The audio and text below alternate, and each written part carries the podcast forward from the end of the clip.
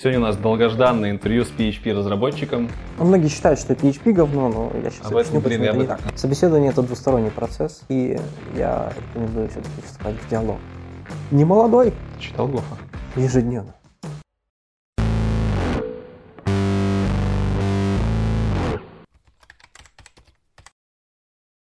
Всем привет, меня зовут Лекс, и вы на канале IT Борода. Сегодня у нас долгожданное интервью с PHP-разработчиком Валерой Селицкий. Привет. Да, короче, Валер, не будем долго вступления рассказывать. Давай сразу про свой опыт. Сначала мы обычно спрашиваю, я обычно сначала спрашиваю гостей про их универский опыт, потом про работы. Так что давай по порядку. Про универ сначала. Универский опыт. Хороший вопрос, каверзный. Потому что у меня его нет. Ну, вернее, как нет? Я, у меня не оконченное высшее образование. Я из этих людей, у которых э, не оконченное высшее образование, случилось это потому, что, как бы так сказать, на момент, когда я поступал в универ, я уже познал вкус денег от фриланса. Вот. Поэтому так получилось, что я поступал в универ уже демотивированный учебой. Я уже хотел работать. Так получилось, что я на первом году учебы ушел из университета и пошел работать. А поступал ты куда? Я поступал вообще три раза. И три раза поступил. Э, Первый раз я поступал в в ПГУ на радиофизфак. Угу. На радиофизику. Да, да, да. И э, второй раз я поступал в БГУИР на медицинскую электронику почему-то. Не знаю почему. Это было странно. А третий раз я поступал тоже в БГУИР на МИГПресс. Но э, э, вторые два раза, естественно, это уже не бюджет было. А на платное я поступал, но я просто уже э, как-то все меньше и меньше хотел учиться. А фрилансить ты начинал после первого, перед первым поступлением, да? Да, это еще в школьные Да, времена у были. меня сразу вопрос, нафига ты еще два раза пытался поступать? Это было не мое желание больше. Ага. Потому что родители считают, что без высшего образования мы ничего в жизни не добьемся. Поэтому Окей, тогда, я старался. тогда сразу Смог. у меня там в конце был вопрос про высшее образование. Напрочь забыл, что ты не закончил универ. Можно задавать сейчас. Да, расскажи, чувствуешь ли ты минусы того, что ты не отучился в универе сейчас? Да, минусы в плане, все-таки некоторые вещи из фундаментального образования необходимы в работе программиста, но как бы никто не мешает их э, подучить по факту необходимости. Вот. А в плане отсутствия корочки? А в плане отсутствия корочки в СНГ это вообще не проблема, а вот, э, это может стать проблемой, если ты решил уехать за рубеж. При релокейте очень нужно либо подтвержденный опыт, нот- нотариально подтвержденный опыт, Угу. либо подтвержденный диплом. Нотариально подтвержденный опыт. Это А, Там в разных странах разные правила, я не помню точно для разных стран, но в Штатах и в Канаде, кажется, что-то э, один год учебы равняется пяти годам опыта работы или что-то такое. Э, Я могу обманывать, но вот схема именно такая. То есть ты отрабатываешь много лет, тогда в принципе считается, что ты как бы имеешь образование. Но э, это тоже скользкий путь, не все такое любят. Окей, давай теперь про работы. Раз уж ты начал с того, что универ не зашел, но зашел фриланс. Начнем с самого начала, сам фри- с фриланса. Как ты попал на первый фриланс, на чем ты фрилансил? Расскажи про эти годы. Э, Давай тогда уже чуть-чуть раньше зайдем, как я вообще в веб-разработку попал. Да, давай. Я был еще школьником, молодым. Я уже не помню, сколько мне было лет, может, 14 или 15. Какой это год был? А, Начало 2000-х. И э, что, меня очень интересовало, в принципе, как работает интернет, потому что тогда он стал модным, стал доступным, условно доступным в Беларуси, но все-таки мы начали вылазить в интернет все массово, молодежь имеется в виду. И мне стало интересно, как все-таки делаются вот сайты. Сначала все началось с изучения HTML, естественно, э, попыток сделать какие-то сайты на портале Народ.ру. Помнишь такой? Да, конечно, ну вот. Яндексовский. Да, там можно было статичный сайтик себе сделать с помощью конструктора. Э, Но этого стало мало очень быстро, потому что хотелось динамики, хотелось все-таки понимать, как работает Яндекс, например, как работает. Тогда еще в тренде был Рамблер. Подожди, что- ну вот это 2000-е годы, там же диалап только-только появлялся у нас. Да. Ну, вот это те времена, когда он стал модным, и вся Мгм. школота сидела под лапом. Вот. И этот интерес вылился в то, что я начал задавать вопросы поисковикам, собственно, как делаются сайты, и вышел на несколько вариантов, естественно. Тогда еще в тренде был Perl, когда был PHP очень дико модный. И, собственно, я решил попробовать PHP, потому что я его видел, а ты его видел? Я его видел в проектах Mail.ru. Угу. И я понял, что раз ребята, у них классные сайты, э, раз ребята им пользуются, надо попробовать э, эту технологию. И, собственно, вот, я пришел в PHP. Первый мой фриланс в итоге э, пришел от знакомых моих родителей.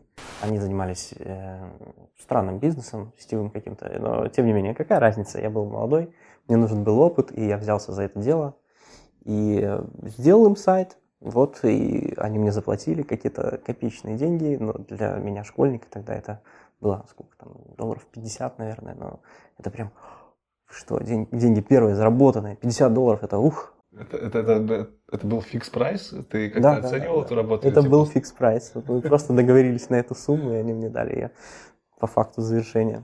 В общем-то, это и определило мое будущее занятие. Мне уже хотелось этим заниматься, поэтому у меня не было мотивации идти в универ и что-то там кому-то доказывать и учиться. Я уже хотел работать на этот момент. Ну, у родителей мотивация оказалась сильнее. Что, в принципе, Да, нормально. ну, в принципе. Они же родители, я еще был несовершеннолетний, они мне диктовали, что делать. Сколько ты в универе проучился в итоге? Последний? Не полный первый курс, и два раза я поступал просто вот для галочки, чтобы потом забрать документы. Ты уже работал на то время официально? Да, я работал официально, потому я два вторых раза я поступал на заочную форму обучения. И э, как бы после второго, вернее уже третьего раза э, моя мама поняла, что как бы у меня все будет хорошо. Я уже зарабатываю деньги, я уже в профессии, у меня есть опыт. И она успокоилась, и я успокоился с обучением. Через года я понимаю, что, наверное, все-таки было бы неплохо получить высшее образование, но ничего страшного. Таких нас много, и всем привет. И, и ничего, индустрия живет, развивается, люди учатся. Все-таки профессия программиста и, в принципе, разработчика и людей, близких к IT, э, состоит в том, чтобы постоянно обучаться, постоянно развиваться, и э, без этого никак, и э, что ты в универе учишься, что ты учишься на собственном опыте, разницы не особо много, только методология обучения немножко другая. Ну, это хорошо, что вот все это сказал сейчас, потому что э, всякие школьники и университетские студенты сейчас бы писали, что «Эй, нахер надо, погнали войти». На самом деле я тоже придерживаюсь мнения, что лучше. Если есть возможность, то пусть будет. Ну, давайте перейдем к работам. Первая работа, что за она? Первая рабочая место мое. Государственная организация, mm. государственное унитарное предприятие, вычислительный центр Мингорисполкома. Mm-hmm. Не то чтобы я сам его нашел, меня нашли, опять же. Знакомый мой, который знал, что я этим занимаюсь, у них появилась вакансия, он знал, что я поступил в универ, и он порекомендовал меня, меня взяли туда. И я приступил к своей работе как Perl разработчик, как ни странно, да. Не PHP, а Perl разработчик. Ну, просто-напросто я немножко его знал, подключился в процессе, изучил побольше. Ну, разница а... Perl и PHP немножко отойдем в сторону, наша вроде как небольшая была на то время. Ну, очень Нет, на то время уже, уже была большая. На то время она была большая синтаксически и вообще так идеологически. Perl был более взрослый язык на тот момент, mm-hmm. у него были там пакетные менеджеры и так далее. А, но, но все-таки потом я начал делать проекты на PHP уже внутри ВЦ Мингорисполкома. Давай немножко подробнее, если имеешь право о том, что ты вообще в Мингорусполкоме делал. Я имею право, но я уже с трудом вспомню, на самом деле, какие проекты я там делал. Из запоминающегося я делал оболочку для инфокиосков, которые ставили в администрациях города, вот эти, в которые пальц, ага. пальцами тыкаешь, там там все было хитро, там нужно было реплицировать базу данных на них и ну, Походу, она до сих пор стоит там. Я недавно заходил, смотрел. на самом деле, все с того времени эволюционировало, появилось одно окно, у одного окна свои требования были, то есть поставили аппараты с чеками, с электронной очередью, и этим занимались уже другие люди. Возможно, в рамках вычислительного центра, который сейчас преобразовался в другую структуру в 2013 году. Э, Центр информационных технологий он называется. Угу. И самый популярный их ресурс ты наверняка знаешь. Онлайнер? Нет. А Мой город 115 бел. О, конечно, да. Сколько ты там проработал? Я проработал там два года, чуть больше, наверное, даже. После этого я устроился в частную уже компанию, которая занималась гэмблингом. Гэмблинг. Вернее, около гэмблингом. Как, Гэмблинг, как бы так сказать. слово. Ну, хорошо. Это все, что связано с азартными играми. Ну, Не то чтобы это были какие-то игры или что-то, это были попытки войти в нишу Reddit, и тогда еще были альтернативные платформы, как блогинг, то есть э, блогинг на тематический. Какие-то порталы для торнаментов мы делали, еще что-то вот такое. Это тоже была веб-разработка. Я там проработал недолго, я проработал что-то около года. Ушел. Э, почему, почему ушел? То есть из горосполкома в айтишную компанию плюс-минус понятно. Первый, первый опыт, может быть, зарплатные вопросы какие-то. Почему из компании?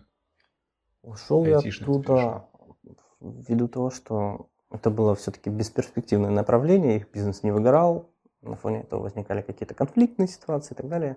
И в итоге они свернули свою деятельность в Беларуси после того, как я ушел где-то через полгода. Ну, то есть э, там был бизнес, который катится.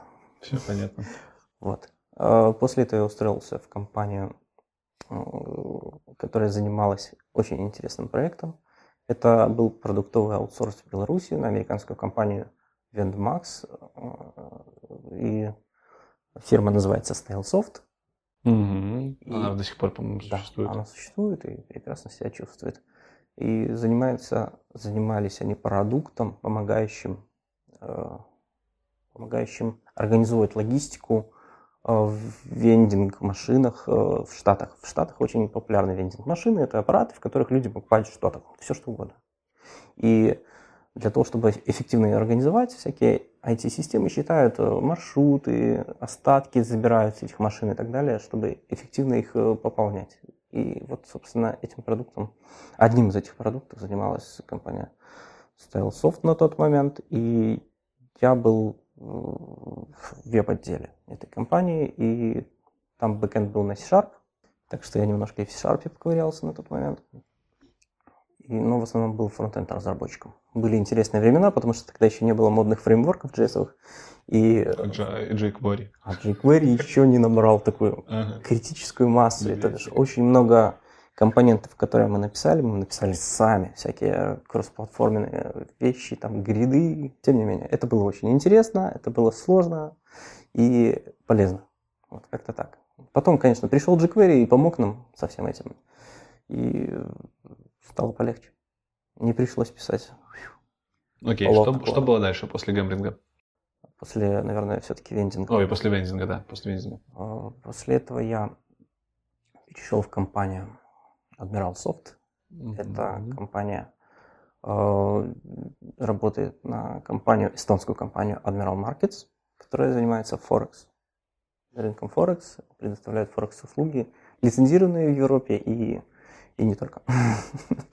Мы делали кабинет пользователя и веб-сайты, необходимые для, э, собственно, работы Форекс-брокера. То есть какие-то лендинг-пейджи, какие-то официальные сайты, бэкенды клиентские и так далее.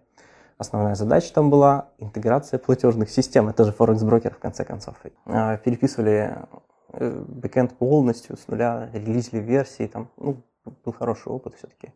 Работали в команде все. Потому что специфика такая, что кабинетом этим пользовались, кабинетом пользовательским пользовалась куча sales менеджеров, и они были разбросаны по всему миру. Угу. У каждого свои хотелки. Нужно было хорошо кастомизировать либо под законы стран местных, либо под хотелки этих менеджеров. И э, были нетривиальные задачи. Это была вообще ваша собственная CMS в Admiral Soft? Не CMS, боже мой, CMS, упаси господи. Э, фреймворк. хочешь, да? Фреймворк. Не, Простак чуть попозже, просто чтобы понимать. Это был самописный фреймворк, где вы уже что-то там использовали. Мы использовали Zend первой версии, потому что на тот момент еще не было более модных фреймворков. Это был первый крупный игрок на рынке фреймворков э, для PHP. На самом деле было несколько фреймворков уже на тот момент. Уже была Kahana, CodeIgniter и некоторые другие. E-фреймворк был тоже. Но мы выбрали Zend как самый универсальный. Он был более-менее модульный и все задачи покрывал. Долго ли ты там проработал? Да, ну как, относительно. Опять же, в IT долго проработал, это сколько считается? Сколько считается долго проработал? Напишите в комментариях. Вот. А, я считаю долго, это если ты проработал больше года.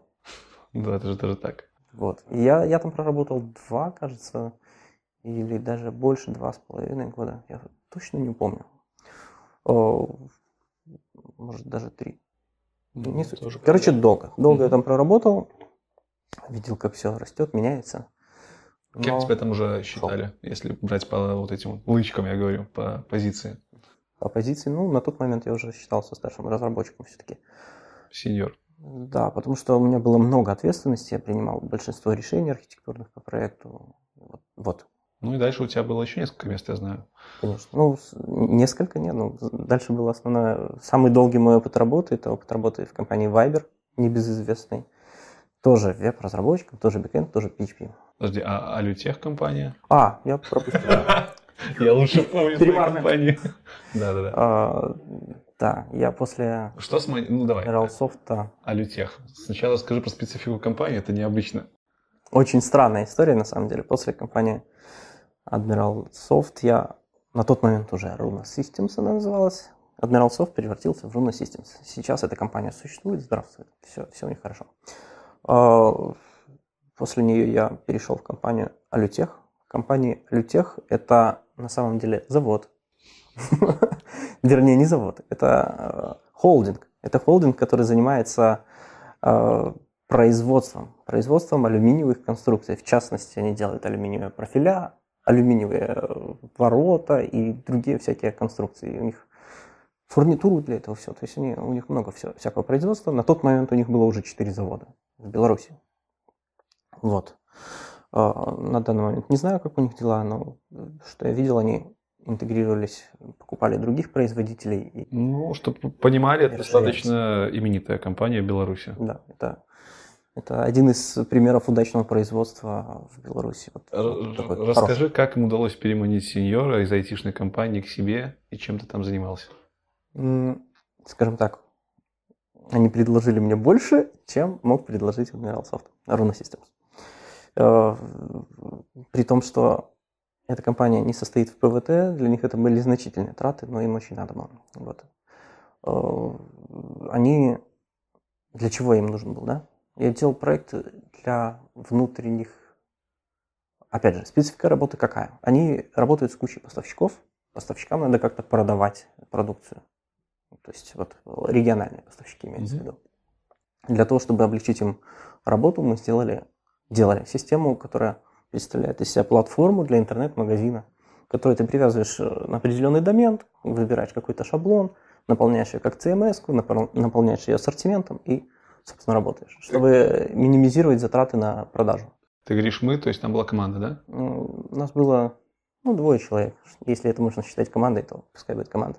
Как они на тебя вышли? Это сами на тебя вышли по знакомству, либо ты искал работу? Ну, просто, Это было так давно, что я уже сейчас не вспомню. ну, просто интересно, такие компании как-то, мне казалось, они либо там выставляют резюме где-нибудь на Тутбае, на который никто не залазит, либо как-то... Наверное, я их нашел на Тутбае, вот, и, и, собственно, связался с ними. Ну, кстати, хочу похвалить компанию Лютех за процесс адаптации. У них очень... Все-таки это производственная компания, и они стараются, треб- э, стараются э, реализовывать стандарты какие-то мировые и так далее. И у них есть э, очень четко поставленный процесс адаптации. Я такого ни в одной айтишной компании в Беларуси не видел. И ты приходишь, и тебя сразу окунают в адаптацию. То есть э, обычно ты приходишь в компанию и такой, а, как бедный котенок, да, такой. Нет, ну, у тебя же обычно есть там менеджер Ну, какой-то, тебе может что-то Есть HR, рассказать. который что-то Да. рассказал, и на этом все кончается, как правило. Но там все совершенно иначе. Ты приходишь, и тебя сразу записывают на кучу семинаров каких-то вводных, на- ты начинаешь посещать производство, тебе объясняют процессы, тебе объясняют миссию компании, маркетологические какие-то вещи и так далее, и так далее. То есть э, через месяц работы ты все о компании знаешь. Короче, есть чем это очень поучиться у круто. Да, я такого больше нигде не видел, и это реально приятно, потому что ты, ты сразу в коллективе, ты все понимаешь, у тебя есть весь контекст, и э, ты можешь представлять уже компанию, то есть как, как работник этой компании. После Алютеха После Альтеха я устроился в компанию Viber, тоже э, бэкэнд-разработчиком, тоже на PHP, и проработал там достаточно время, почти 5 лет. пять лет ты в Вайбере проработал. Офигеть, как время Да, бежит. да. Казалось, Валера только вчера в Вайбер пришел. Ну вот так время бежит. Чем дальше, тем быстрее. Давай с самого начала. Вайбер, почему Вайбер? Потому что имя, либо потому что рейд, либо почему как? Ну, это было уже, когда это было, 2013 год. И это был для меня такой момент, когда мне уже не хотелось идти в очередной аутсорс, мне хотелось сделать что-то значимое, а Viber на тот момент был очень значимым. Это был растущий мессенджер, который всем нравился. И вот. Ну, там аналогов, наверное, особо не было. Ну, как бы был WhatsApp, по-моему. Был WhatsApp Телеги очень популярный, Телеграма не было, Facebook Messenger еще не было, ничего не было, только WhatsApp. И, собственно, а, ну и китайские там QQ, WeChat тоже начинали свое путешествие. И мне он нравился. Вот честно, откровенно, я пользовался Вайбером, и он мне нравился. Я хотел, чтобы он был лучше, поэтому это был один из самых главных факторов, почему мне хотелось там работать. Вот. Э, хотелось изменений в лучшую сторону. Чем ты там занимался? Потому что Viber это же мобильное приложение, все мы знаем. И не все осознают, что вокруг Viber еще много инфраструктуры какой-то. Всегда кажется, что вот, вот ты смотришь приложение, там две странички, например, Инстаграм. Ну что там может быть, да? Два, там три страницы ну, типа какие-то да. и, и два фида. Ну, нифига подобного. В Viber то же самое. Очень много бэкэнда, в том числе бэкэнда на PHP. Есть какие-то внутренние системы, которые надо обслуживать, какие-то внутренние API и все такое. Это просто мое позапрошлое место работы. Я не знаю, как, как глубоко я могу а, рассказывать окей, по окей, хорошо. соглашению, а не разглашению. Вот. Окей, тогда не будем в Viber углубляться. Просто я могу сказать, что за время работы там, там сильно выросли процессы, там было интересно все-таки. Почему ты там проработал 5 лет, учитывая, что на предыдущих работах ты работал не более чем 2 года? Угу. Чем тебя компания так держала? Ну, то есть, окей, спрошу сразу прямо. Не все компании э, снисходит до того, чтобы держать рейд разработчиков в тонусе. Угу. И чтобы держать знания разработчиков в тонусе. Если со знаниями еще попроще у кого-то, то с рейтом совсем все худо-бедно, ну, все плохо в аутсорсной компании. Угу. Как у тебя это было? Почему так долго? Да, почему так долго? Э, скажем так, там бывали моменты напряженности, когда я понимал, что начинается какой-то застой. Да? То есть я понимаю, блин, типа, может, может хватит уже сидеть. Но это тоже не замалчивалось, это все обсуждалось. То есть э, мы могли сесть с менеджером, говорить, сказать, что вот такая-то фигня. И какие-то изменения все-таки происходили. То бишь была итерация каких-то изменений. То есть возникает запрос от разработчиков, менеджер там идет на уступку, и все, и дальше нормально работать. И вот все это время была такая вот okay. скажем так, лавина изменений, которая приводила к лучшим условиям работы, к интересным проектам и так далее. А, и через пять лет что произошло? Потому что это твое предпоследнее место работы было, да? По факту. Все-таки ты ее поменял. Почему? Это не потому, что Viber повлияли. Говно. Нет, не потому, что Viber говно. Viber не говно. Нет.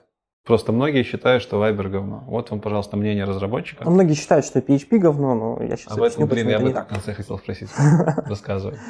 А, так же, как и с PHP, и с другими вещами в жизни, надо в первую очередь э, руководствоваться, вернее, не руководствоваться, а пользоваться критическим мышлением и не брать на веру все, что тебе говорят, в том числе и про Viber, про PHP и так далее. Потому что на данный момент те, кто пользуется Viber, знают, что это современный мессенджер со всеми функциями, которые от него требуют. То есть все, что нужно от мессенджера, есть в Viber. Он секьюрный, он позволяет очень многое, и, блин, он удобный все-таки. Там есть проблемы с перформансом, но это как следствие уже того, что куча фич. Э, вот. Viber хорош. А, чуть-чуть еще расскажи про свою последнюю компанию, потому что там ты уже работал не как PHP-разработчик, да, а как Golang угу. программист. Это компания VivDev. Я там еще работаю пока что. Угу. Да, она занимается healthcare приложением. Это стартап, да? Миссия хорошая, да, это стартап. Э, их миссия в том, чтобы продлить качество и, и, в принципе, длину жизни людей. И просто, ну, так как это стартап, они пытаются сделать это разными способами. Вот. Тут сейчас хорошее место в интервью для того, чтобы спросить, почему ты изменил технологию с PHP на Go. Это все-таки очень такой резкий поворот. Да, я понимаю. И парадигмы разные, и языки разные, и много чего отличается. Потому что я не религиозный, я не буду биться за PHP до конца. Я считаю, что разработчик э, не должен завязываться очень глубоко в контекст. Ну, это мое личное мнение. Я могу быть неправ. Вы можете написать в комментариях, что я не прав, конечно же. И я считаю, что технология не важна. Особенно на уровне senior или там, если ты считаешь себя senior ом, то технология не важна. В плане, что э, язык программирования можно изучить в течение недели или нескольких недель, включая стандартную библиотеку, включая какие-то фреймворки вокруг. Сейчас достаточно много учебных материалов, и сменить технологию не составляет никакой программ, проблемы. Ну, я все думал, что это и в том случае, если ты находишься в той парадигме, в которой ты программировал, то ООП, у тебя функциональщина с Go. Там же нужно как-то перестроиться, нет? Да не сильно. Окей. Теперь мы перейдем к, непосредственно к части про PHP. Э, обычно я спрашиваю про историю, то есть скажи немножко, откуда язык появился, в каком году, с каких предпосылок, вот, чуть-чуть об этом.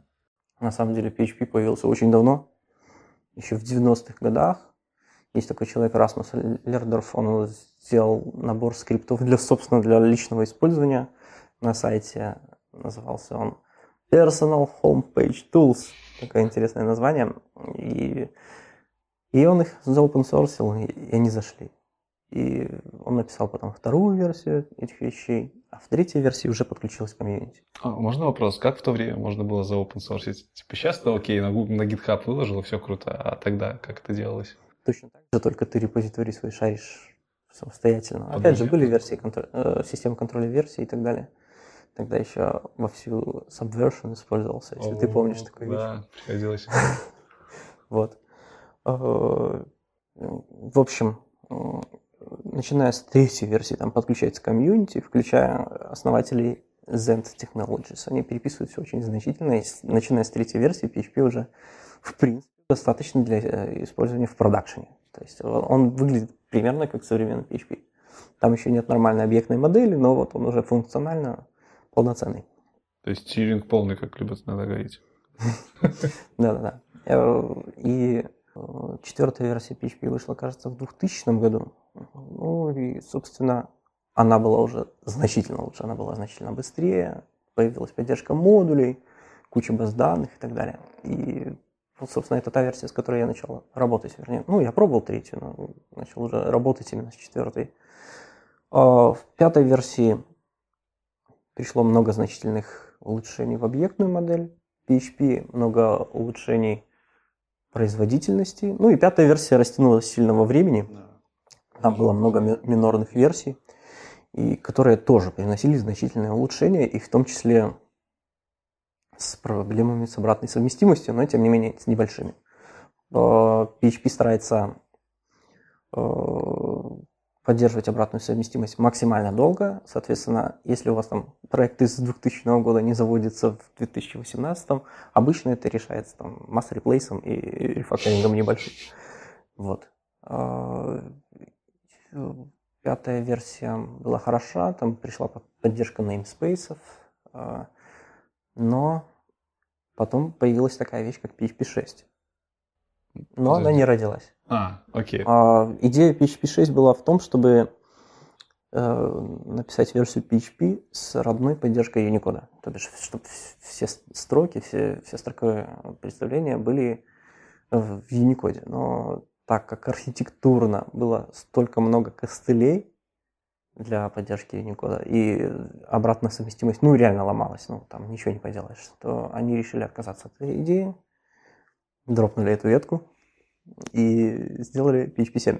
PHP 7 это хорошая вещь, потому что там полностью переписан Zend Engine, он очень сильно оптимизирован, и если очень интересно, посмотрите э, синтетические тесты сравнения версии PHP 7, например, с PHP 5.6, который тоже, в принципе, перформит, но, блин, там значительно.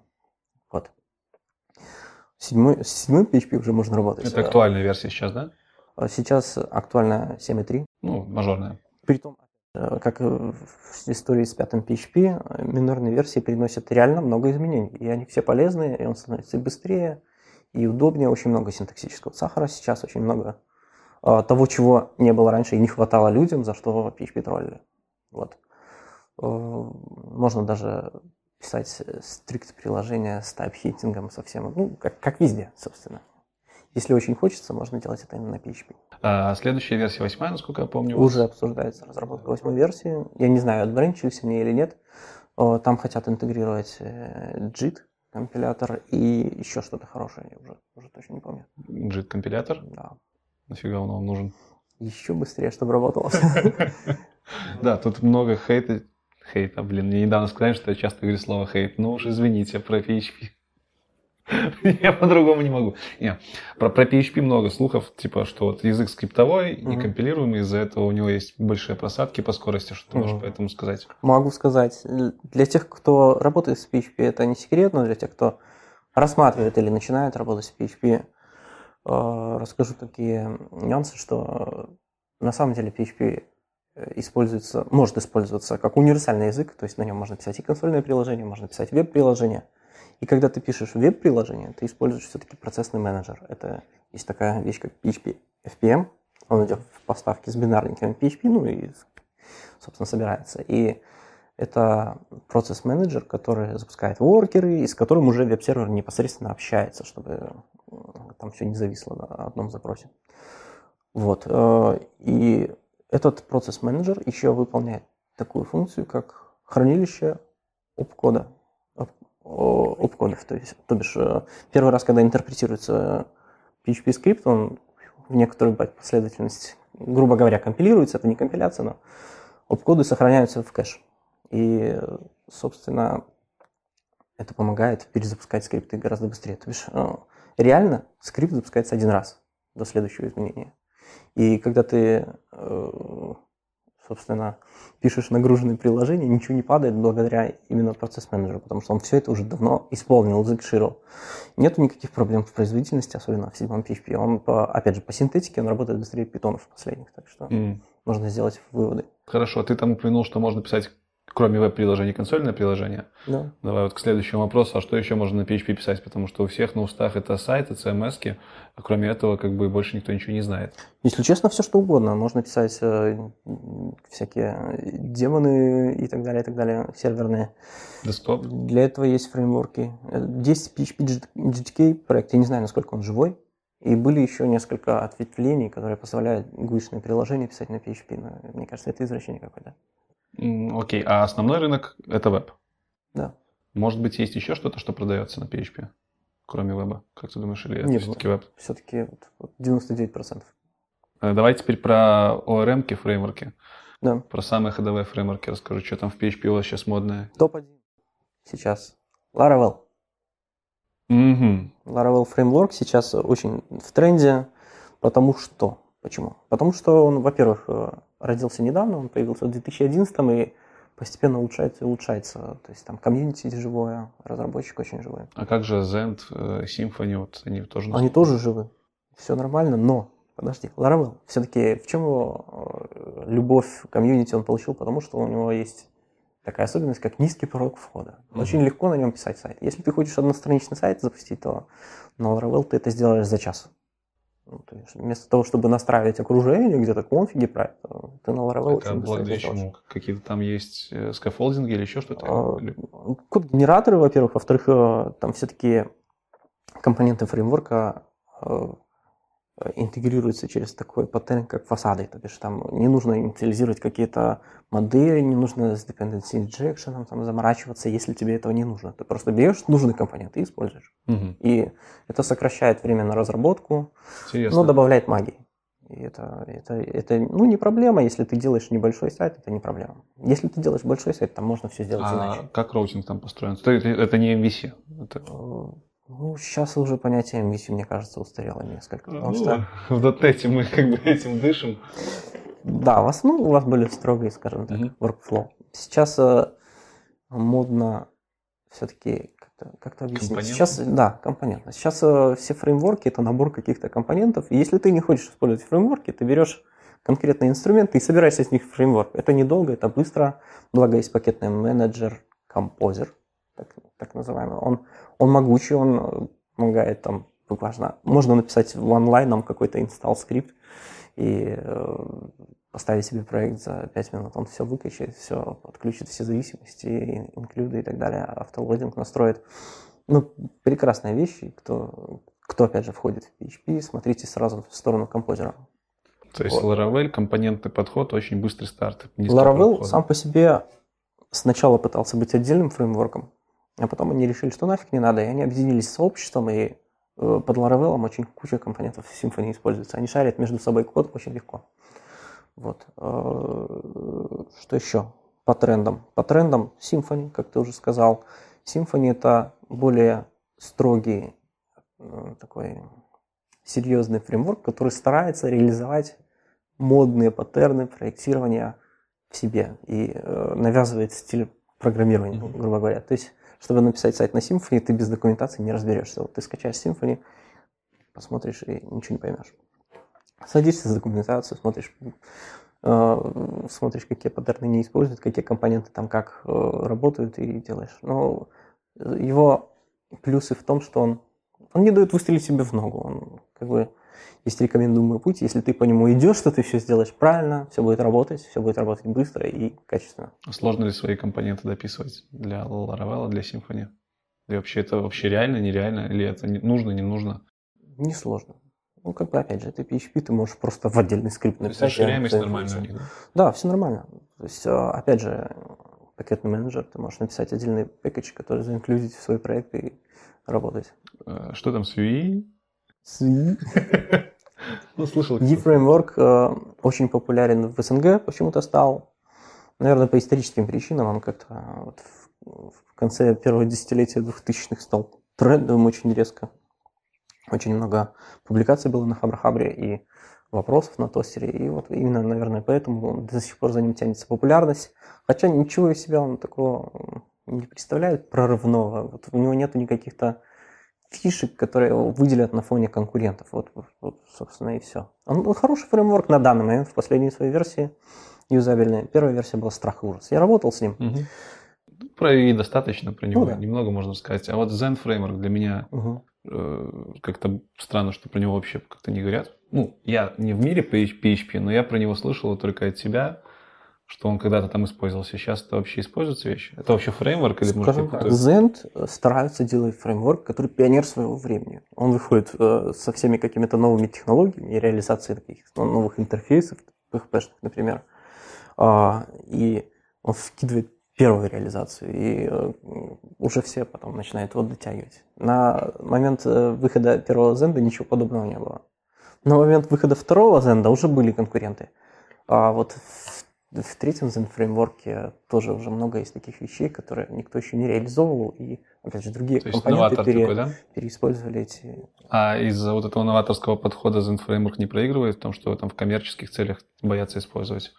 Вот, если честно, они наоборот, э, из-за того, что они очень долго держали первую версию в поддержке, он потерял аудиторию просто потому, что вышли более продвинутые аналоги. Если бы они раньше начали вот так делать, как они сейчас делают, то он был сейчас был бы первым, я уверен. Но есть как есть. Хорошо.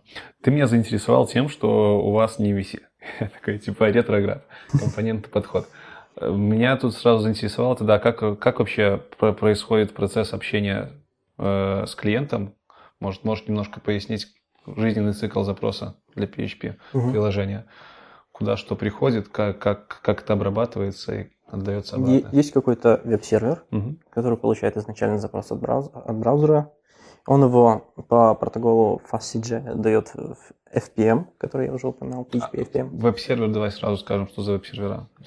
Ну, в тренде сейчас все-таки Nginx, остальные не стоят даже упоминания. Apache. Есть, э, ну, им никто не пользуется сейчас. Okay. Они есть, но им никто не пользуется. IIS был для PHP в том IIS? числе. Ну, блин. Ну да, да. Дотнетный. Еще живой. А, там есть куча проблем, которых нет в Nginx варианте. В общем, сейчас в тренде Nginx только им пользуются. Nginx через FastCGI, да, CGI?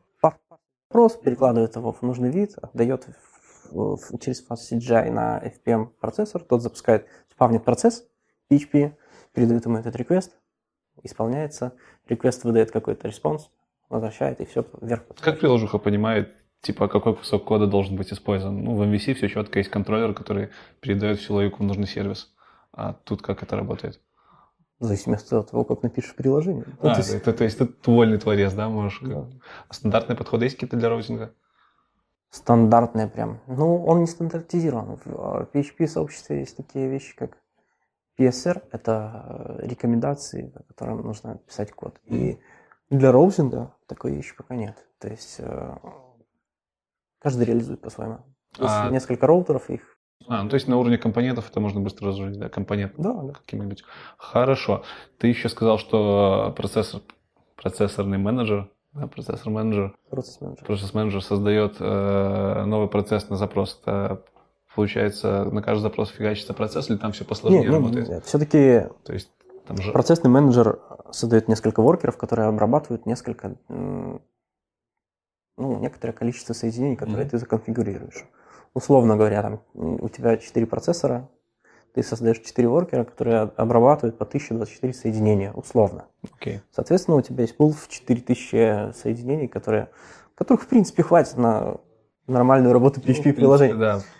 И если этого недостаточно, то решается либо горизонтальным, либо вертикальным масштабированием, проблемы нет. Такого голодания не наступит. Но обычно это решается на других уровнях, там, на уровне CDN или еще что-то, чтобы не было такого пробития. Э, Давай теперь про ORM. -ки. Есть ли у вас такое понятие вообще с базой данных, как Конечно. происходит общение? Да. Что О. используете? В стародавние времена пришел такой паттерн, как Active Record, Мгм. и Из- была куча реализаций этих Active Ты, но наверное, сейчас пришел из уже не этого, модно. из Ruby, да? Не знаю, исторически не знаю, откуда оно пришло, но тем не менее, вот оно такое было. Раньше их было куча, и все пользовались Active Record, но это совершенно не, не то, что позволяет писать четкие приложения тестируемые. Вот в данный момент в тренде самая популярная ORM – это доктрина ORM. Это наследователь ORM из, из Из Java. Java, да, и в принципе он большинство паттернов из Hibernate тоже реализует. И это даже не ORM, это, наверное, скорее датамаппер, но тем не менее. Он сейчас в тренде. Если хотите использовать ORM, смотрите в сторону доктрин, потому что доктрин решает все задачи, которые необходимы, необходимо решить. А почему ты сказал, что это больше датамаппер, а не ORM? -ка? Что ты включаешь в понятие... Что, что выгодно отличает в твоем понимании ORM от датамаппера? Сложный вопрос. Ну, То есть тебе приходится все равно работать со SQL? если честно, опять же, доктрин решает все задачи. Это и Object Relation Manager, и Data Mapper одновременно, и можно еще что какой-нибудь паттерн применить. Ну, там, там все, все это есть. То есть, работая с доктриной, ты, в принципе, можешь SQL не знать. Ну, как бы должен Да, знать, да, но да. можешь знать. Да. А, У них даже есть своя абстракция над SQL, DQL, Неплохо. да, которая по- позволяет оперировать моделями именно доктрины, а не какими-то там полями в. Это монополист на рынке сейчас? Нет, есть, конечно, аналоги, есть куча рынок, но просто это вот реально, которая стоит внимания пока что. Хорошо. А с нереляционными базами? А, Есть какие-то библиотечки, еще что-нибудь? Как? Ну, есть нативные клиенты, а что еще нужно для нереляционных баз данных? Что вообще используется в качестве нереляционок в пыхе чаще всего? В пыхе? Ну, так не принципиально. Не, ну, не знаю, у нас в .NET там есть нативная поддержка Cosmos DB, А, своего родного. Может, есть ли вообще нативные какие-то? ну окей, хорошо. А, Memcached идет в поставке. Да-да-да, это точно, что есть. Но, как бы, это не проблема. Ставится экстеншн, работаешь с любой базой данных. Они сейчас есть все в виде скомпилированных бинарников в пакетах Linux, так что берешь просто, Вот ты хорошо а- сказал. apt install. Это инсталл. Ты хорошо сказал про Linux, хорошо, что напомнил, напомнил нам, что в Linux есть замечательная консоль. И это как раз э, касается следующего вопроса. Какое ПО нужно, каким ПО нужно владеть, что нужно ставить, вообще в чем вы разрабатываете, чем нужно владеть с точки зрения ПО, чтобы разрабатывать на, на пыхе. В принципе, вопрос состоит в том, как начать разрабатывать. Э, Или- Ну да, давай начнем, наверное, с IDE-шек. Какие IDE-шки сейчас самые популярные для разработки? Самая популярная IDE для разработки это детище JetBrains, она называется PHP Storm, но она платная. Если ты не студент. Если ты студент, ты можешь как студент получить бесплатную лицензию. Но если ты не студент, то, к сожалению, придется платить. Обычно это делает работодатель, так что это не проблема. Ну и, в принципе, не так дорого, учитывая там соотношение зарплаты и Мгм. и стоимости лицензии. О, Если хочется бесплатно, есть такая альтернатива, как NetBeans. Раньше Да, еще был старая. плагин для Eclipse, но он уже как бы ушел. Вот, NetBeans э, немножко медленнее и там не такой модный. Visual Я, Studio Code. я уже Visual Studio Code, да, пользуются люди. Есть, э, есть такие адепты, которые на атоме пишут VS Code. Как бы, а почему нет? Это интерпретируемый язык, там не нужно какого-то сильного окружения для, для разработки. Поэтому можно хоть в блокноте писать. Если начинаешь, можно и в блокноте писать. Почему нет? Вот. Что еще нужно? А, и ДДшки ты спросил. Вот я тебе сказал. Ну, а с точки зрения операционной системы, что лучше выбрать? Linux, Windows или без разницы? Лучше Linux. Почему? А, просто удобнее. Да, язык кроссплатформенный, правильно? Да. Но Linux удобнее, говоришь. Да, но по сути работать оно будет одинаково. Просто для того, чтобы этот стек запустить, на Windows тебе придется приложить больше усилий. Ну, установить два приложения, нет? Два эксешника. Ну, почти. А, есть, есть пакеты, которые ты там double-click, install, mm и все будет работать, но все равно это не то. А ты сам разрабатываешь под чем? С какой оси? Windows, Linux и macOS. У меня разные компьютеры. То есть ты такой сидишь, типа, сегодня мне надоело прогать под Linux, давай-ка я виртуалку на винде запущу. Именно так. Серьезно? Ну, виртуалку не запускаю. У нас а, сейчас все понятно. докеризуется, например. А, но, тем не менее. Хорошо. Все именно так. Сейчас я работаю на винде, а вот, вот через 5 минут мне понадобилось что-то э, специфичное из Linux, я переключаюсь в Linux, работаю в Linux. Но я хочу сказать, что в последних версиях Windows 10 есть такая э, вещь, как VSL. Это VLS, вернее, Windows Linux Subsystem. Да, да, да. И она позволяет запустить э, нативно средствами виртуализации винды Unix, ой, Linux э, под виндой, и ты просто-напросто запускаешь отдельный, грубо говоря, терминальчик, где у тебя уже Linux. И, собственно, это тоже работает. Я, я там поднял стек, и все работает. Ну, это тренд, сейчас многие про это говорят, так что обратите внимание. Э, подводя итоги, самый ходовой стек для PHP-разработчика. То есть, я так понял, это Laravel, Laravel. Если будешь знать Laravel, то продашь все точно. Доктрина? А, а кстати, Laravel другая другая vrm используется, там свой вариант. А, Элкент, и она ближе к Active Record. Ну, у нее много возможностей. А нельзя подружить с доктриной? Можно. Ну, опять же, это же, я же говорю, все компонентно. Можно выдернуть mm-hmm. одно, вставить другое. А, просто другую зависимость подставил, грубо говоря, и пошел дальше программировать. Стек. Самый популярный. Именно вот самый популярный. Ну, надо знать Nginx, надо знать Laravel, желательно знать Symfony, желательно знать Doctrine. Угу. Очень, если хочешь продаться, хорошо знать все-таки инструменты тестирования, хотя бы PHP Unit модный, восьмой какой-нибудь. А, есть еще Codeception, это, грубо говоря, сторонний проект, который использует тоже а, компоненты PHP Unit для своей работы. Он, а, только для тестирования, да, тоже? Да, да. А, База данных? Да, а, желательно знать SQL, хотя бы, хотя бы с одной какой-нибудь СУБД.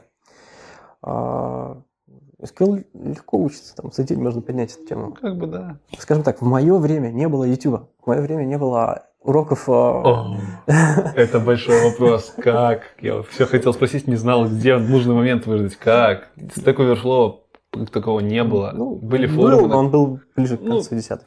Типа форумы, на которых тебя троллили все. Да. Как, как по форумам. информацию? По форумам? А, именно вот по изучению PHP я могу сказать, что на тот момент было актуально смотреть в мануал. Вот ты просто смотришь в мануал и учишься. Потому что мануал в PHP очень подробный, очень покрывает все вопросы, там нету каких-то слепых пятен. И э, в мануале есть еще такая особенность, как комментарии. Там тоже можно очень много полезной информации почерпнуть. Не все они актуальны, очень много старых комментариев, которым уже по 15 лет, словно говоря, но тем не менее они могут привести в порядок то, что у тебя там в голове не отложилось. Вот. На тот момент мануал спасал и форумы, как ты правильно говоришь. Тогда еще в ходу была такая форма общения, как форумы, тогда еще не было социальных сетей. И э, форумы спасали. То бишь, даже сейчас э, по некоторым запросам можно выйти на тему, где там на форуме каких-нибудь веб-мастеров кто-то спрашивает что-то. Да, да, да, да, да. И вот э, сейчас все гораздо легче. Сейчас есть YouTube, сейчас есть куча туториалов онлайн. А ты реально на YouTube туториалы смотришь? То есть в видеоформате? Ну, мне это не, не нужно, но просто я, скажем так, на YouTube, если я и обучаюсь, то я смотрю что-то с конференции, где что-то совершенно мне неизвестное рассказывают. А если там новый язык программирования, то ты что, просто сразу в практику фигачишь? Документация, опять Документация. Все-таки вот мануал открываешь, и все, и ты как бы спасен. Хорошо. Okay. Индус YouTube может все не рассказать. Окей. Последний вопрос Попыхи на эту часть. Э, как ты думаешь, является ли хорошим выбором PHP перв, как первый язык для программирования? Да, короткий ответ. А теперь давай развернутый, потому что есть популярное мнение, что низкий порог входа плохо влияет на качество будущего специалиста. Ну, знаешь, у Python тоже низкий порог входа, и что? Сейчас Python один из самых популярных языков программирования в мире.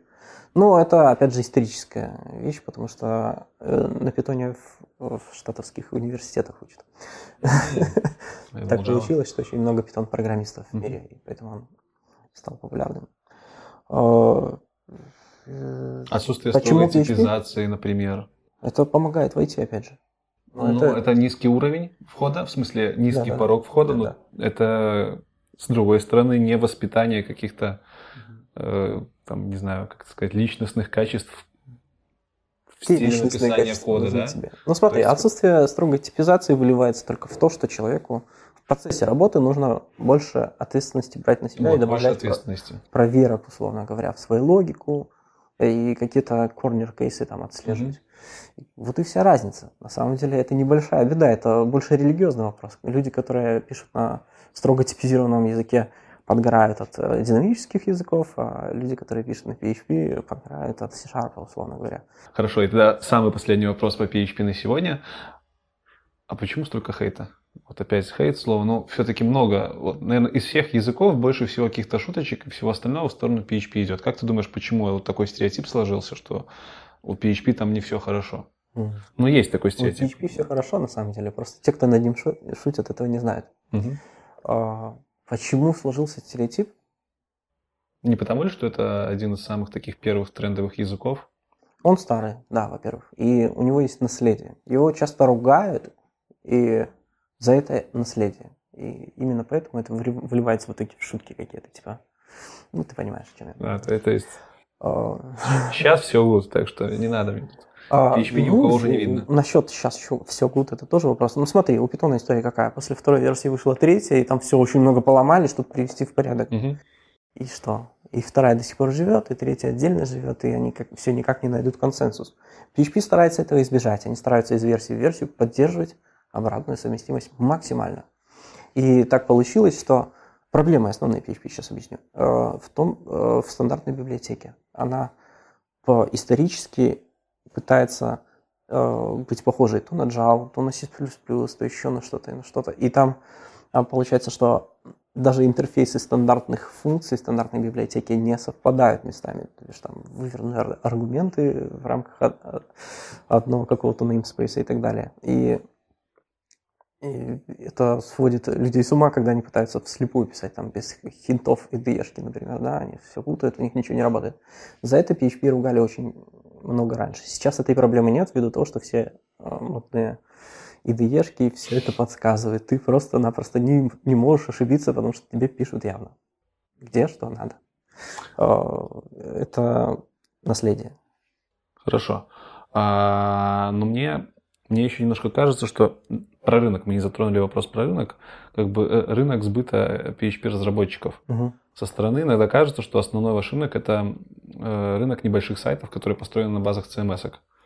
Вот, так кстати, я не могу объективно ответить на этот вопрос, угу. но я прекрасно понимаю, что большинство вакансий, скажем так, PHP – это человек, который пишет модули для WordPress и натягивает да. на него э, шаблончики. Есть такой момент. То бишь, э, ругают скорее не язык программирования, а, наверное, все-таки уровень этих программистов, которые годами пишут, не развиваясь, а вот, вот они просто, ну, а почему нет? А, они зарабатывают. Ты как разработчик, который проходил, скажем так, хорошую школу программирования на PHP, не через CMS и все остальное веб-мастерство я это называю, можешь ли ты сказать, что это не основной рынок сбыта, вот эти веб-массинги, что на PHP пишут действительно стоящие проекты, и это большой процент этих проектов занимает рынок сбыта? Я не могу объективно это сказать, потому что таких исследований нет, а от себя я могу говорить только про свой опыт. Но, слава богу, в моем опыте были интересные проекты. И, э, ребята, есть интересные проекты, очень много интересной работы на PHP. Даже на сегодняшний день, если вы выйдете на рынок, то вы себе обязательно найдете хороший проект. Вот, это мотивирующий спич такой, но э, тем не менее, работы много всякой. Ты можешь либо вот шаблончики верстать, либо писать какие-то enterprise решения. Почему? Это очень важно понимать, что enterprise на PHP тоже есть, и его хватает. Вот он яркий пример человека, который всю жизнь с этим работает. Дальше у меня обычно блог, в котором гости рассказывают, как стать такими крутыми. Этот блог... Такими крутыми как? Как ты, как гость.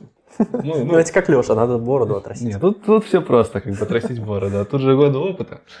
И за годы опыта наверняка у тебя появились какие-то, не появились, а были какие-то источники, из которых ты черпал информацию, документация ты говорил. Вот, про это все мы сейчас поговорим. Начинаю я обычно с жунов. Что бы ты посоветовал начинающим разработчикам, которые хотят войти в PHP, либо вот вошли совсем недавно, э, какую на какую литературу обратить внимание? Вот буквально 3-4 источника. Книги, подкасты, видео, все что угодно. По источникам я не подготовился, конечно. Э, я просто скажу в общем. Для того, чтобы войти успешно в PHP, не ломать своих дров и не наступать героически на грабли, надо все-таки общую теорию почитать, общую теорию а, объектного программирования. В принципе, изучить алгоритмы и паттерны проектирования.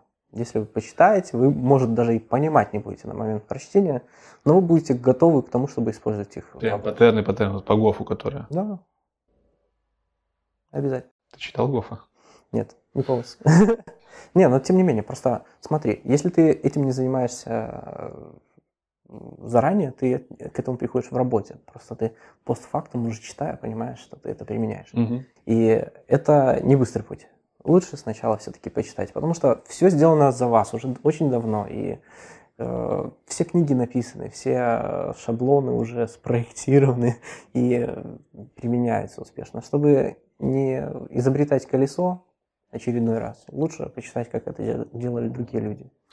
Хорошо, но все-таки кроме общих знаний, может быть, у тебя получится вспомнить какую-нибудь книгу, которая вот была бы хорошим пособием не для любого PHP-разработчика, именно по PHP, есть ли такие вообще? По PHP очень много книг. Угу. Я очень давно перестал пытаться их читать, потому что а, у меня был подход интересный. Я покупал книги по необходимости, то есть мне нужно решить какую-то проблему, я покупаю книгу, и за время, пока я эту книгу купил, я проблему уже решил. И как бы она у меня лежит, пылится, я ее продаю. И у меня с книгами неудачный опыт в этом плане, поэтому я не могу посоветовать что-то конкретное. У меня нету Читайте документацию. Док – отличная книга, вот честно. Хорошо. Ну, а как ты считаешь, кроме паттернов, нужно ли знать еще что-нибудь? Вот все любят в Америках особенно спрашивать алгоритмы, я, я сказал, структуры данных общую теорию алгоритмов. То есть ты, вот этого ты включал в общую структуру? Да, да, да. Я думал, ты про алгоритмы, про паттерны? Не только. Об, общую теорию алгоритмов – это первое. А для чего? Для того, чтобы mindset настроить? Ну, ты же на, ты на работе часто применяешь алгоритмы, знания алгоритмизации, там какие-то сортировки? Ежедневно. Не, ну все-таки, что мы понимаем под алгоритмом? Пыха Конкретная реализация Конкретно сортировки какой-то? работаешь ли ты с реализацией? Я понимаю, что пыха, она высокоуровневая, и как бы мы там все из-под коробки используем. И как бы зачем нам париться, знать, как это работает? Нет, ну когда ты пишешь одностраничный mm-hmm. сайт, конечно, тебе не нужно об этом задумываться. Но если ты какую-то комплексную систему делаешь, у тебя все равно вырастает очень большая архитектура, и она сложная, и там применяется куча паттернов, помимо того, что предлагает тебе фреймворк. И желательно организовать это правильно и грамотно. И для этого нужны знания базы. Да. И это именно то, про что ты говорил в начале, да, чего не хватает, если у тебя нет профильного университета. Потому что ты э, придешь к тому, что ты будешь переписывать сто раз, чтобы прийти к правильному решению, вместо того, чтобы э, почитать про него. А доводилось в работе использовать оценку сложности? Прямо вот в работе? Да. Ну, только в очень узких местах. Ну, то, ну, сам факт того, что доводилось, уже говорит о том, что это не просто знание впустую. Опять же, э, такие вещи возникают по необходимости. То есть, если нужно какое-то бутылочное горлышко оптимизировать, профилируешь, находишь, считаешь, думаешь, как решать. Но если это, эти знания нужны по необходимости, почему бы их не получать по, по необходимости? Зачем, типа, готовиться к этому заранее? Ты бывало ли у тебя, что ты огребал за то, что ты не знал? То есть там дедлайны просаживал какие-то, э, либо... Очень давно, только когда я начинал, Поэтому я и говорю, желательно познакомиться. Хорошо. Теперь давай немножко про опыт вхождения с другой стороны. Был ли у тебя опыт собеседования сотрудников? Да. Э, что бы ты посоветовал тем, кто приходит на собеседование? Не стесняться. Не стесняться. Собеседование – это двусторонний процесс, и я рекомендую все-таки вступать в диалог, а не сидеть и там отвечаться, отвечать на вопросы. Надо общаться, надо показать, кто ты, надо узнать, кто собеседующая сторона. У нас почему-то принято, что собеседующийся должен быть каким-то субмиссивным по сравнению с... Ну, Ну, в смысле, это, это, собеседуемый. наверное, это неспроста. Наверное, потому что собеседующие иногда действительно себя чувствуют на level выше. превосходящим. Ну, тем не менее, надо, э, если это не так, надо показать. А как вообще, по твоему мнению, должно проходить идеально собеседование с точки зрения собеседующего? Э, Смотри, я за, свою, за свой опыт работы побывал на многих собеседованиях, и в том числе там, ну, куда не устраивался, ходил периодически общаться и знакомиться. И есть два типа собеседований. Чисто такое академическое, когда ты приходишь, тебя как по методичке начинают спрашивать. И есть э, люди заинтересованные, которые э, в курсе, какой у тебя опыт, и они уже тебе не, ковыр- не ковыряют мозг по этой теме. Они просто беседуют с тобой, чтобы узнать твою компетенцию, о твоем опыте и так далее. И второй, и мне в последние разы попадался именно второй вариант, и это, блин, очень классно, потому что вот э, то, о чем я говорил, получается диалог, вы прекрасно договариваетесь, и, и все. А как, как ты относишься к программированию на собеседованиях? Плохо. Почему? Потому что собеседование все-таки это стрессовая ситуация, и ты можешь наломать дров там и не раскроешь свой потенциал. Теперь перейдем к сеньорности. Вот этим вот, для- как, как по мне, званием для продажи клиентов все-таки. Я не знаю, как ты к этому относишься? Как, что для тебя звание middle, senior и junior? Это реально звание, которое оценивают какие-то навыки разработчика, либо это все-таки больше маркетинг? Это, это реальный показатель все-таки. Потому что если человека нарекли сеньором, то скорее всего он соответствует этому уровню, и ему можно поручить что-то, и он это сделает. Не факт, потому что в разных компаниях разные, разная градация именно э, уровня программистов, но, э, как правило, она работает Тогда как понять, что ты сеньор? Как ты это понял? лично. Да? Когда появляется внутренняя уверенность в том, что ты можешь сделать все сам без каких-либо проблем. А, Ну, не есть ли это какой-то ЧСВ, либо самоуверенность? Нет, э, главное понимать и реализовать на практике. Вот тогда ты уже... А, ну, Хорошо, а чем тогда отличается сеньор от мидла? Потому что в классическом понимании вроде как мидл тоже уже может сам закрывать задачи, даже Мгм. проекты какие-то вести. О, По-моему, все-таки синьор-программист должен решать, должен уметь решать более высокоуровневые задачи, типа проектирования архитектуры приложения. Мгм. Middle, как правило, этим не занимается. Как у тебя вообще по книгам? Ты вообще читаешь? Ну, в последнее время не, я... не профессионально, не обязательно. В последнее время я стараюсь читать. Я читаю, но это не связано с программированием, да. А какие три последних книжки ты прочитал? Ох, еда и мозг, как ни странно. И что-то еще. И есть серия книг по поводу, опять же, тоже на физиологическую тему такую. Есть про кожу, есть про желудок. А, да, знаю. вот эти знаю. вот популярные вот книжки, я их тоже поч- почитал, и они классные. Они небольшие, они читаются быстро и легко. И в них очень хорошо скомпилированы последние исследования на, на тему этих органов. А почему именно про здоровье начал читать? Не молодой. Да, в Телеграме все дополнительные материалы будут опубликованы из этого видео, поэтому подписывайтесь на Телеграм-канал. И самый последний у нас блог, немножко про себя. Я хочу, чтобы ты рассказал.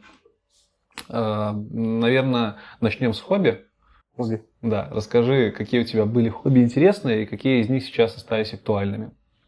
Интересное хобби. Но я занимаюсь э, продюсированием электронной музыки. За Но- продюсированием. А продюсирование это создание. Окей. У нас э, в, в нашей, в нашем в СНГ, так сказать, извращено понятие продюсер. Продюсер это человек, который в принципе создает продукт. А в- за рубежом, как за рубежом, на Западе, продюсер это в основном считается человек, который пишет музыку, Ну, собственно, занимается как созданием. прямой перевод слова, как бы. Да, да, да, да. да. Производитель. Ну, у нас это более широкое понятие. Считается, что этот человек должен сорганизовать весь процесс, вывести звезду, там, маркетинг настроить и так далее.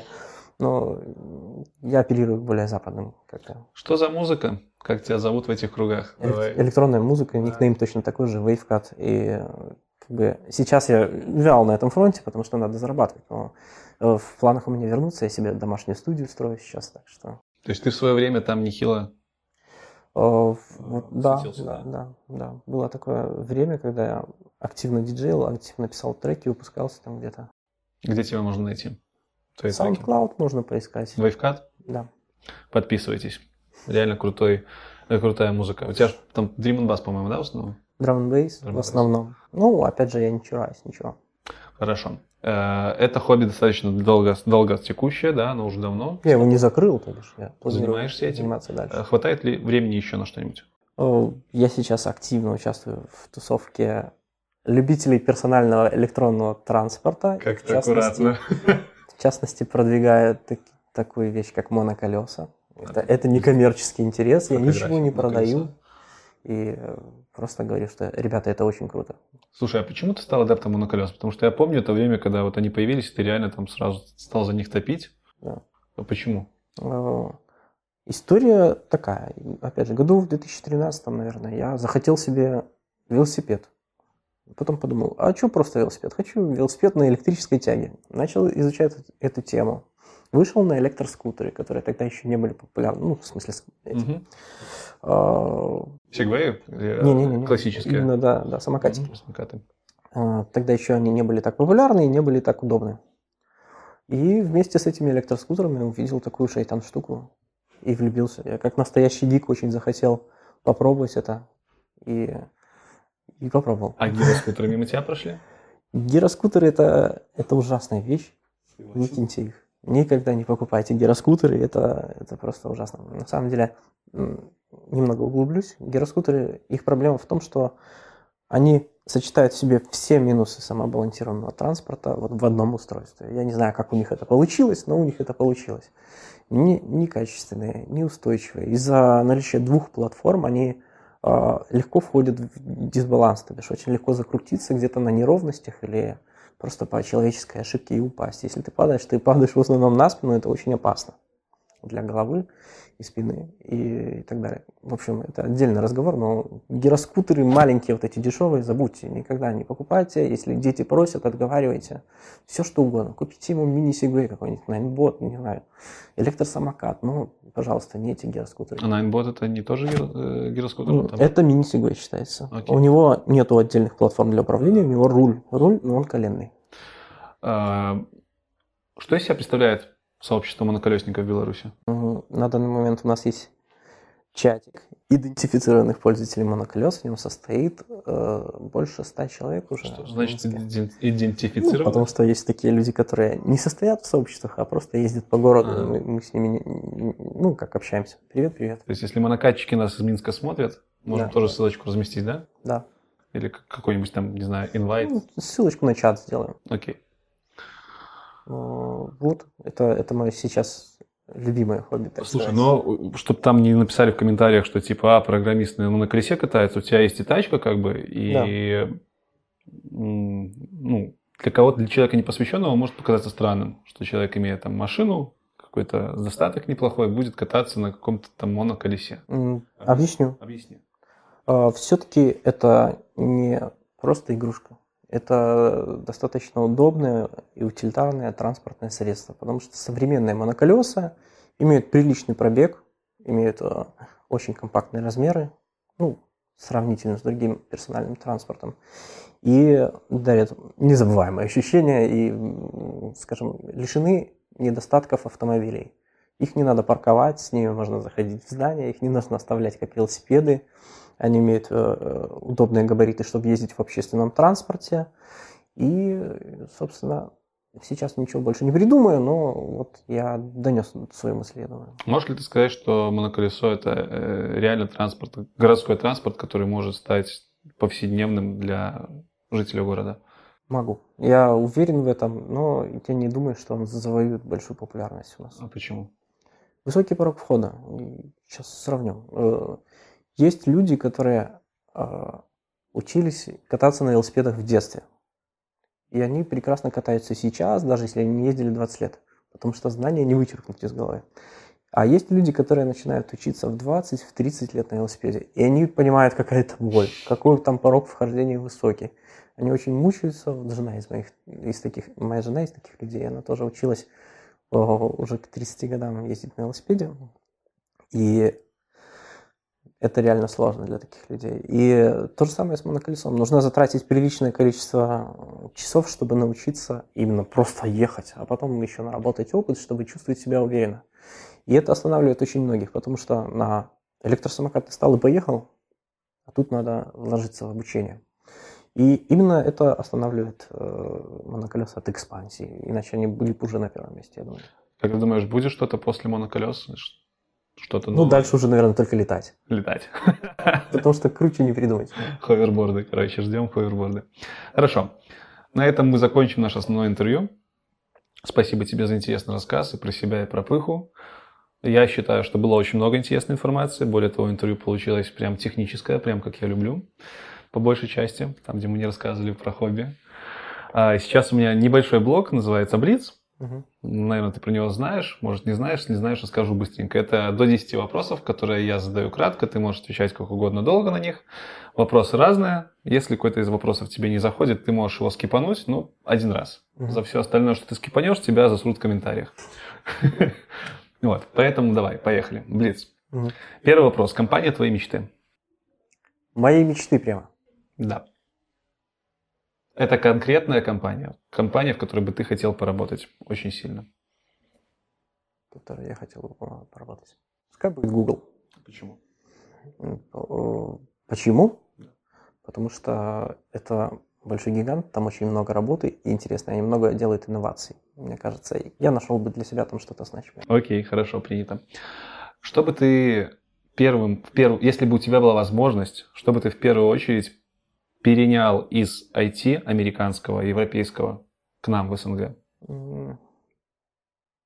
Перенял из IT да. зарубежного? Зарплаты. Почему? Это, это требует раскрытия? Ну, как бы, общаясь с другими ребятами в интервью, все выходит на то, что зарплата-то не сильно-то и больше. Просто уровень жизни там получше. Ну, скажем, да, они соответствуют уровню жизни. Почему зарплаты? Да просто потому что было бы неплохо. Ну да, их зарплаты к нам было бы очень неплохо. Хорошо, а кроме зарплат, может что-то из э, внутреннего устройства? Не думаю, мы не сильно хуже. Хорошо. Справедливая заработная плата для junior PHP разработчика? 400-500 долларов. Для медла? Сложно сказать. Очень Это субъективно твое мнение. Пускай будет тысяча. Ага. Хорошо. И твоя вилка ЗП. Я Секретик. не спрашиваю твою ЗП, я спрашиваю твоя вилка. Секретик. Скипаешь, да? Да. Хорошо. Окей. Э, самый большой стереотип относительно PHP, который ты знаешь? Да нету самого большого, их очень много. Ну, который больше всего тебя задевает, может, как PHP-разработчика. Либо один Ну, что, из... что PHP-программисты – это обязательно низкоквалифицированные люди. Окей, и мы об этом уже поговорили, почему это не так. Э, самая плохая компания, в которой бы ты не хотел работать? Надо местную компанию назвать? Любую. Любую. Не буду тебя мучить настолько.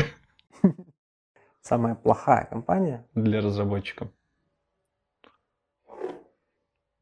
Ладно, какую бы компанию ты не посоветовал разработчикам? А, не посоветовал. Я бы не посоветовал украинский Люксофт. Я слишком много плохого про него слышал. Хорошо. Если кто-то из Люксофта посмотрит это интервью, обязательно... Можете поспорить со мной. Да, обязательно поспорьте в комментариях и... Доказать, что это не так. Расскажите, что это не так. Но, тем не менее, такой вопрос сегодня на Блице. Э, почему ты перешел на Go? А, я не перешел. Ладно, это мы с Кипанем сейчас понял, что этот вопрос э, мы уже обсуждали. А вот чем Go лучше PHP, я бы хотел тебя узнать. А лучше ли? Ну, наверняка чем-то лучше, нет? А, ну, не лучше, но он, скажем так, он элегантнее. Угу. А в чем это заключается? А, именно элегантность кода. Очень много каких-то соглашений в комьюнити, которые тоже вынуждают тебя писать правильно. Если ты э, некрасиво написанный проект опубликуешь на гитхабе, ее не застарят. Слушай, выглядит так, что у Go реально крутой комьюнити. Все вот в комьюнити упирается. Окей. Предпоследний вопрос. Нужна ли программисту математика? Холиварная тема. И почему? Зависит от того, в какой сфере программист все-таки работает. Если касаться твоей работы? А, в моей работе не очень, потому что такие задачи закрываются разово, а вот в работе, например, какого-нибудь статиста, программиста, который занимается анализом и бигдатой, это очень важно. Окей. И последний вопрос. А, Что такое? Последний вопрос? Последний вопрос сейчас будет. А, ты считаешь? Еще раз давай. Вырежем это. Ты хотел что-то сказать? Я хотел добавить. Папа. Давай, добавляй. Не буду. Давай. Не, не, математика, почему нужна математика программиста? Это пипец холиварная тема. Я хочу, чтобы ты... Холиварная. Ну, я разовью тему тогда. Давай. Математика нужна программисту, как я уже говорил, в очень узких э, таких специализированных э, задачах. И большинство программистов с этими задачами не сталкиваются. Полностью Большинство согласен. программистов, веб-программистов, либо каких-то прикладников занимаются тем, что перекладывают данные из базы данных на вьюшку и обратно. И как бы какая математика? О чем? Ну, у таких программистов очень мало такой математики. И вот, все. Есть мнение людей, которые считают, что это не программисты. Потому что дай ему какую-нибудь задачку посложнее, типа высчитать там натуральное число, там, не знаю, где-нибудь далеко-далеко, он ее не решит. О, это любимые задачки академические на собеседованиях в западных компаниях. Вот что не стоит перенимать в западных компаниях, так это а, методику проведения собеседований. Нет, не надо. Не надо, не делайте такого. Логические задачи, задачи на программирование алгоритмов сортировки. Нет, не надо ребят. Подожди, ну ты же сам говорил, что алгоритмы нужно знать. Алгоритмы нужно знать, но алгоритмы базовые. Алгоритм там, пузырьковой сортировки ты реализовать не будешь, потому что за тебя уже все реализовано в стандартной библиотеке. Пузырьковая, пузырьковая сортировка – это базовая сортировка. Да, ну и о том, что все уже написано, и это не надо писать, а тебя на собеседование заставляют. Так, еще раз, то есть получается, нужно знать, как работает пузырьковая сортировка, но не обязательно мочь ее написать прямо здесь, да. on demand. Да. Окей, принято. Там есть один чувак, который смотрел мой стрим прошлый, он там прям затирал за математику. Вот с Валерой теперь поговорил. Ко мне вопросов больше нет. Переложил э, ответственность. И последний вопрос. Он у меня обычно такой, немножко необычный. Может быть, ты сможешь рассказать природу звуковой волны? Природу? Ну, ну да, как она образуется, что это такое? А, природа звуковой волны. Предмет, излучающий звуковую волну, начинает двигаться в среде, передает свое колебание среде, и это колебание распространяется в среде. Шикарно, шикарно. Это отлично. Прям просто я люблю такие вопросы задавать, там, потому что не все на них отвечают. Иногда э, у меня доводится, скажем так, минутка мне блесны знания, минуту добавить ничего. Как бы вибрации, все понятно, волновой фронт. Окей, спасибо. На этом наше интервью полностью закончено. Спасибо еще раз, что пришел. Спасибо, что рассказал про пыху. Я Спасибо, надеюсь, что позвал. Да, я надеюсь, что Валера не разочаруется в том, э, как зайдет это интервью. Это интервью ждало очень много людей. Mm. Я надеюсь, что ты сможешь уделить внимание комментариям. Конечно. Если что, да. да. Потому что будут вопросы. Я общительный, спрашивайте, я постараюсь ответить всем. Мы еще обычно оставляем какой-то контакт с нашими гостями. Может быть, можно на тебя какую-то ссылку оставить. Обычно я LinkedIn оставляю, ну, you. Можно и LinkedIn. LinkedIn, хорошо. LinkedIn оставим мы в комментариях, о, не в комментариях, в описании к видео, поэтому смело обращайтесь к Валерии, пишите комментарии, ставьте ваши лайки, подписывайтесь на канал, если еще этого не сделали, подписывайтесь на SoundCloud Валеры, Обязательно заходите в чат моноколесников, монокатчиков, если вы из Минска. Если не из Минска, может быть, тоже. Не знаю. Да, Наверняка конечно. найдете полезную информацию. А на сегодня это все. Всем спасибо, всем пока. Бо.